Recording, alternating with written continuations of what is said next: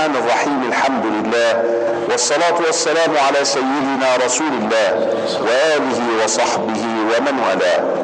مع أنوار الحبيب المصطفى النبي المجتبى صلى الله عليه وآله وسلم نعيش هذه اللحظات نتبرك بذكره وذكر سيرته الشريفة المنيفة.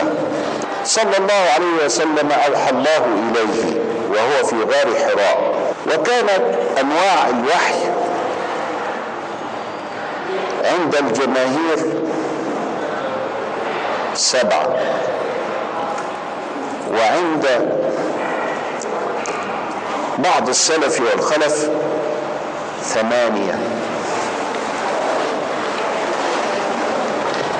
أولها الرؤيا الصادقة. وكان سيدنا قد جاءته الرؤيا الصادقة لمدة ستة أشهر متتالية ست شهور في 30 ب 180 يوم. إلا مثلا يومين أو ثلاثة عشان الشهر ساعات يبقى 29 يعني 177 على الأقل رؤية متصل كل ما يشوف رؤية بالليل يلاقي البرنامج بتاعها كله في النهار. يعني بيحكي له ما حدث في اليوم. ليثبت فؤاده صلى الله عليه وسلم. فهذا أولا. يبقى أول نوع من أنواع الوحي للأنبياء. إنما هو الرؤيا الصادقة. الرؤيا بالألف. فالرؤيا بالألف منامية اللي في المنام. والرؤية بالتاء المربوطة كده يبقى البصرية. يبقى نمرة واحد من الوحي الرؤيا الصادقة فهي نوع من أنواع الوحي. ثانيا أن يتمثل الملك له بشرا. الملك يتمثل له في صورة بشرية. زي ما حصل له في حراء. شاف واحد قدامه لما جه دحية الكلبي أو من تشبه بدحية بيقول أقرب شبه دحية الكلبي حتى يعلم المسلمين دينهم في المدينة. فسأله ما الإسلام ما الإيمان ما الإحسان إلى آخر ما علامات الساعة. حديث طويل. صدره مسلم في صدر الصحيح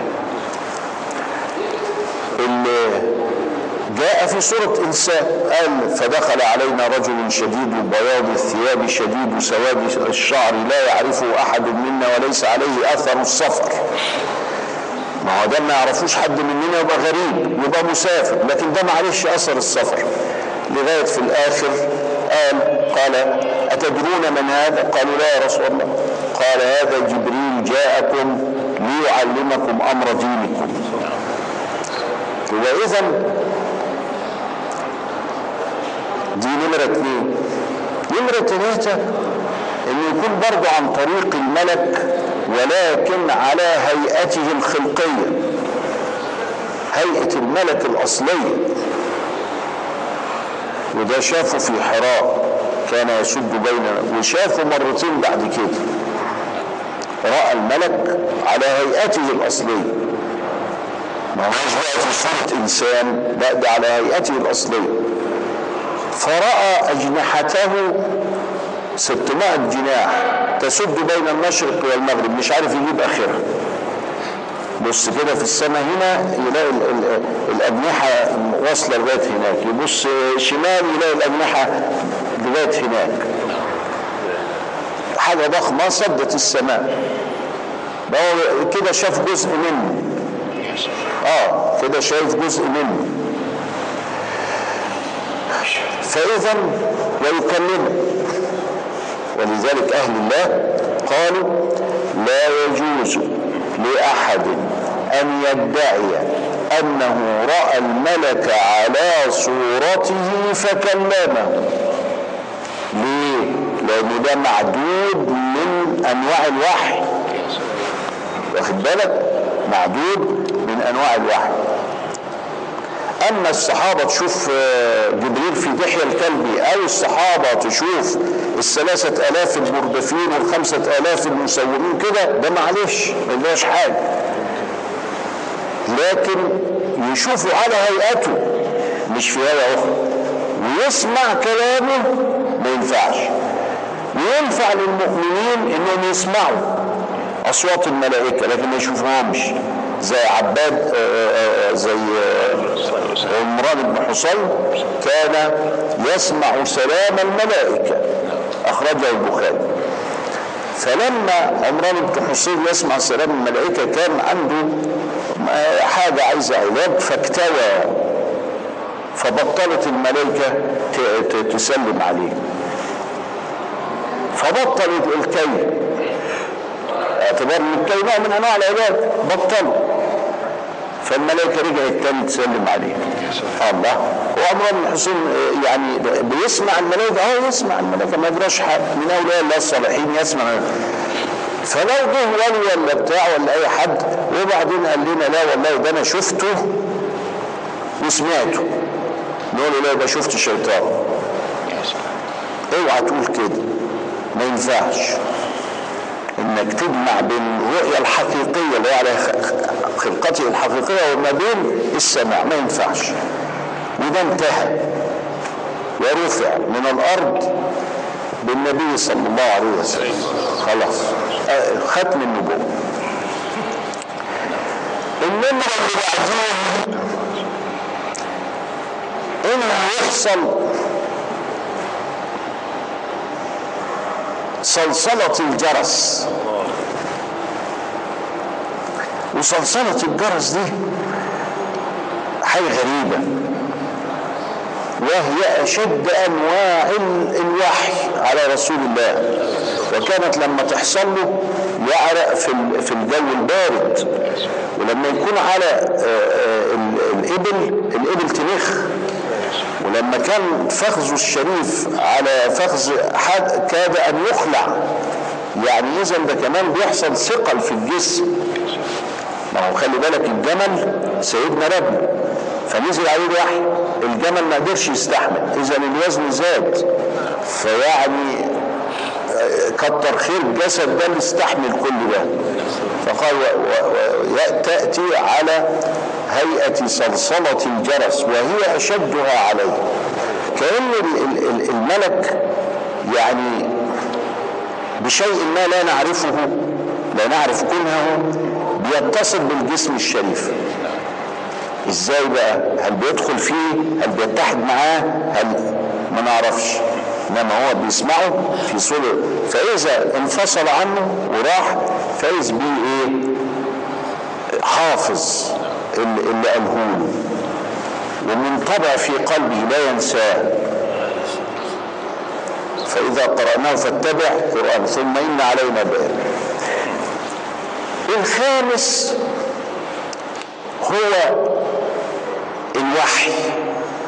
يبقى قاعد ما يحصلش الاتصال الشديد ده اللي إحنا مش عارفين كونه إيه اللي هو صلصلة الجرس. اسمه كده صلصلة الجرس. إنما يحصل نفث في الروح يعني تحصل رسائل رسائل. فإن روح القدس نفث في روح فيسموها النفث في الروح.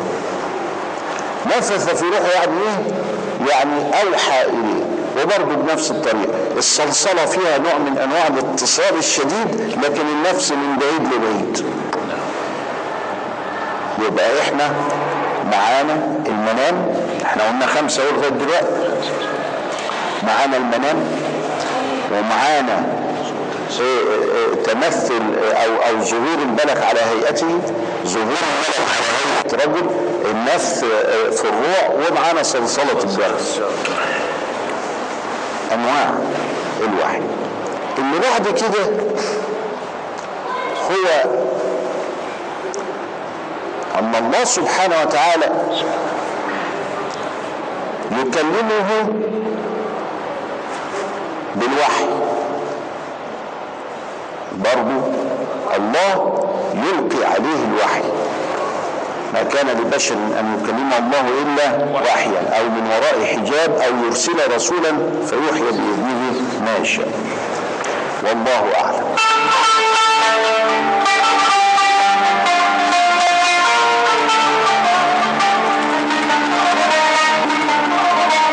الله الرحمن الرحيم الحمد لله والصلاة والسلام على سيدنا رسول الله وآله وصحبه ومن والاه. تكلمنا عن أنواع الوحي وقلنا إنها سبعة عند الجماهير ثمانية اختلف فيها السلف والخلف والثامن يعني اختلف فيه السلف والخلف. فتكلمنا حتى نحفظ عن أن الرؤية الصادقة من الوحي وأنه قد يرى الملك عيانا على خلقته وقد يرى الملك على هيئة رجل وقد ينفث الملك في روعه وقد يتصل به اتصالا شديدا فيما يسمى بصلصلة الجرس وكانت أشد شيء على رسول الله لأنه كان يتفصد عرقا وكان يدخل في معاناة وكان إذا كان راكبا للجمل برك الجمل وهكذا. السادس أن الله سبحانه وتعالى يوحي إليه زي نفث الروح بس جاء من الله مباشرة. السابع أن الله سبحانه وتعالى يكلمه من وراء حجاب زي ما هي موجودة في الآية. وهذا كشأن موسى. فسيدنا موسى كلمه الله من وراء حجاب. حتى قال الله وكلم الله موسى تكليما يعني تكليما حقيقيا. فكذلك كلم النبي صلى الله عليه وسلم. في حالة تانية بقى ودي اختلف فيها السلف والخلف من لدن الصحابة.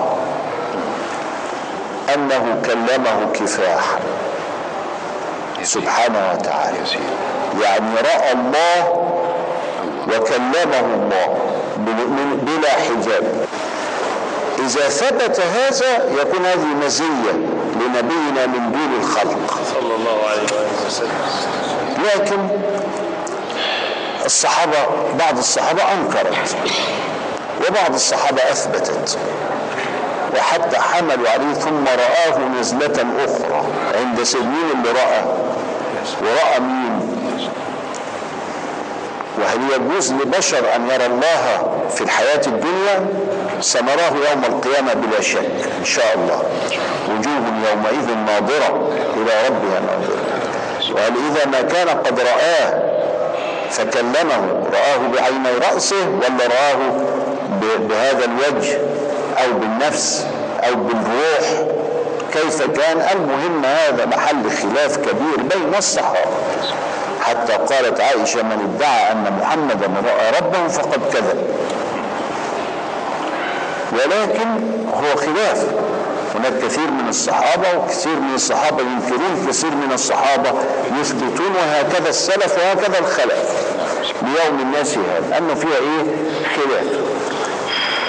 اللي بيحبوا سيدنا قوي قوي كده يقول لك لا شافه برضه يعني علشان يبقى مزية له يعني صلى الله عليه وسلم. لكن سيدنا ليس في حاجة إلى مزايا وأي مزاياه لا تعد ولا تحصى ولا نهاية لها. فيعني ده إيه ليس موطنا نقف عنده كثيرا لأنه فعلا محل خلاف بين الأئمة الأعلام وبين الصحابة وبين السلف وبين الخلف. فهذه هي الثمانية التي يتكلم عنه عنها العلماء في كتب العقيدة من أنواع الوحي وكلها ملخصة في الاتصال. أن الله جل جلاله إما بنفسه أو برسوله إما مباشرة أو بغير مباشرة إما بحجاب أو بدون حجاب بين النبي وبين الملك. اتصل بهذا البشر.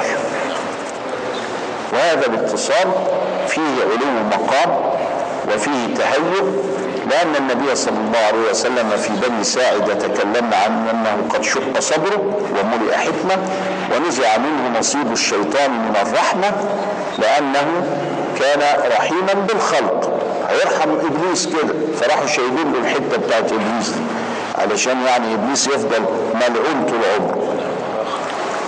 فشق صدره هنا وشق صدره بعد ذلك مرتين يعني تهيئة لما سيحدث فشق صدره قبل الإسراء حتى يتهيأ لهذا المنهوب الضخم لأنك كلما ارتفعت في السماء حصل عندك ضغط على جسمك حتى عندهم حاجة اسمها مرض الصندوق مرض الصندوق أن تعرق دما تعرق دم بضغط الهواء كلما ترتفع في الهواء من غير بدلة الفضاء ولا من غير كذا ينزل دم منك لأن الدم بتاعك اللي هو كأنه كأنه عرق هيخرج. فمرض الصندوق ده يعني معناه إن الجسم البشري لا يتحمل هذه الرحلة. إلا إذا أعد وإلا إذا كان ذلك بإذن الله كن فيكون. ولذلك فالإسراء والمعراج كان بإذن الله وكان بعد التهيؤ كما أن النبوة كانت بإذن الله وكانت بعد التهيؤ. النبي صلى الله عليه وسلم نزل عليه الوحي وقضى الدعوة في 23 سنة مقسمة إلى قسمين الدعوة في مكة والدعوة في المدينة. في مكة 13 سنة. في المدينة 10 سنين. 13 سنة مقسمة ثلاث أقسام. ثلاث أقسام 13 سنة. ثلاثة الدعوة السرية. سبعة الدعوة المحلية. ثلاثة الدعوة الإقليمية. نقدر نقول كده بالأدبيات بتاعت العصر بتاعنا ثلاثة وسبعة وثلاثة ثلاث حتت. الثلاثة الأولانيين. مكة دي إيه بقى؟ مكة فيها شغلانة كبيرة قوي إنها مركز الديانة العربية. ده فيها الكعبة. ولذلك هي مركز الديانة العربية. مركز الديانة. فتخيل بقى إنه بعتوا في مركز الديانة. يعني في, في, في وسط المعارضين الأشداء. ما بعتوش في اليمن ولا في تميم ولا في كنعان ولا لا ده بعتوا في أس الشرك. 360 صنم موجودين في الكعبة. وأصنام إيه؟ العرب صرف عليها. كهانة سدانة سقاية رفادة وأنواع بقى الشغلانة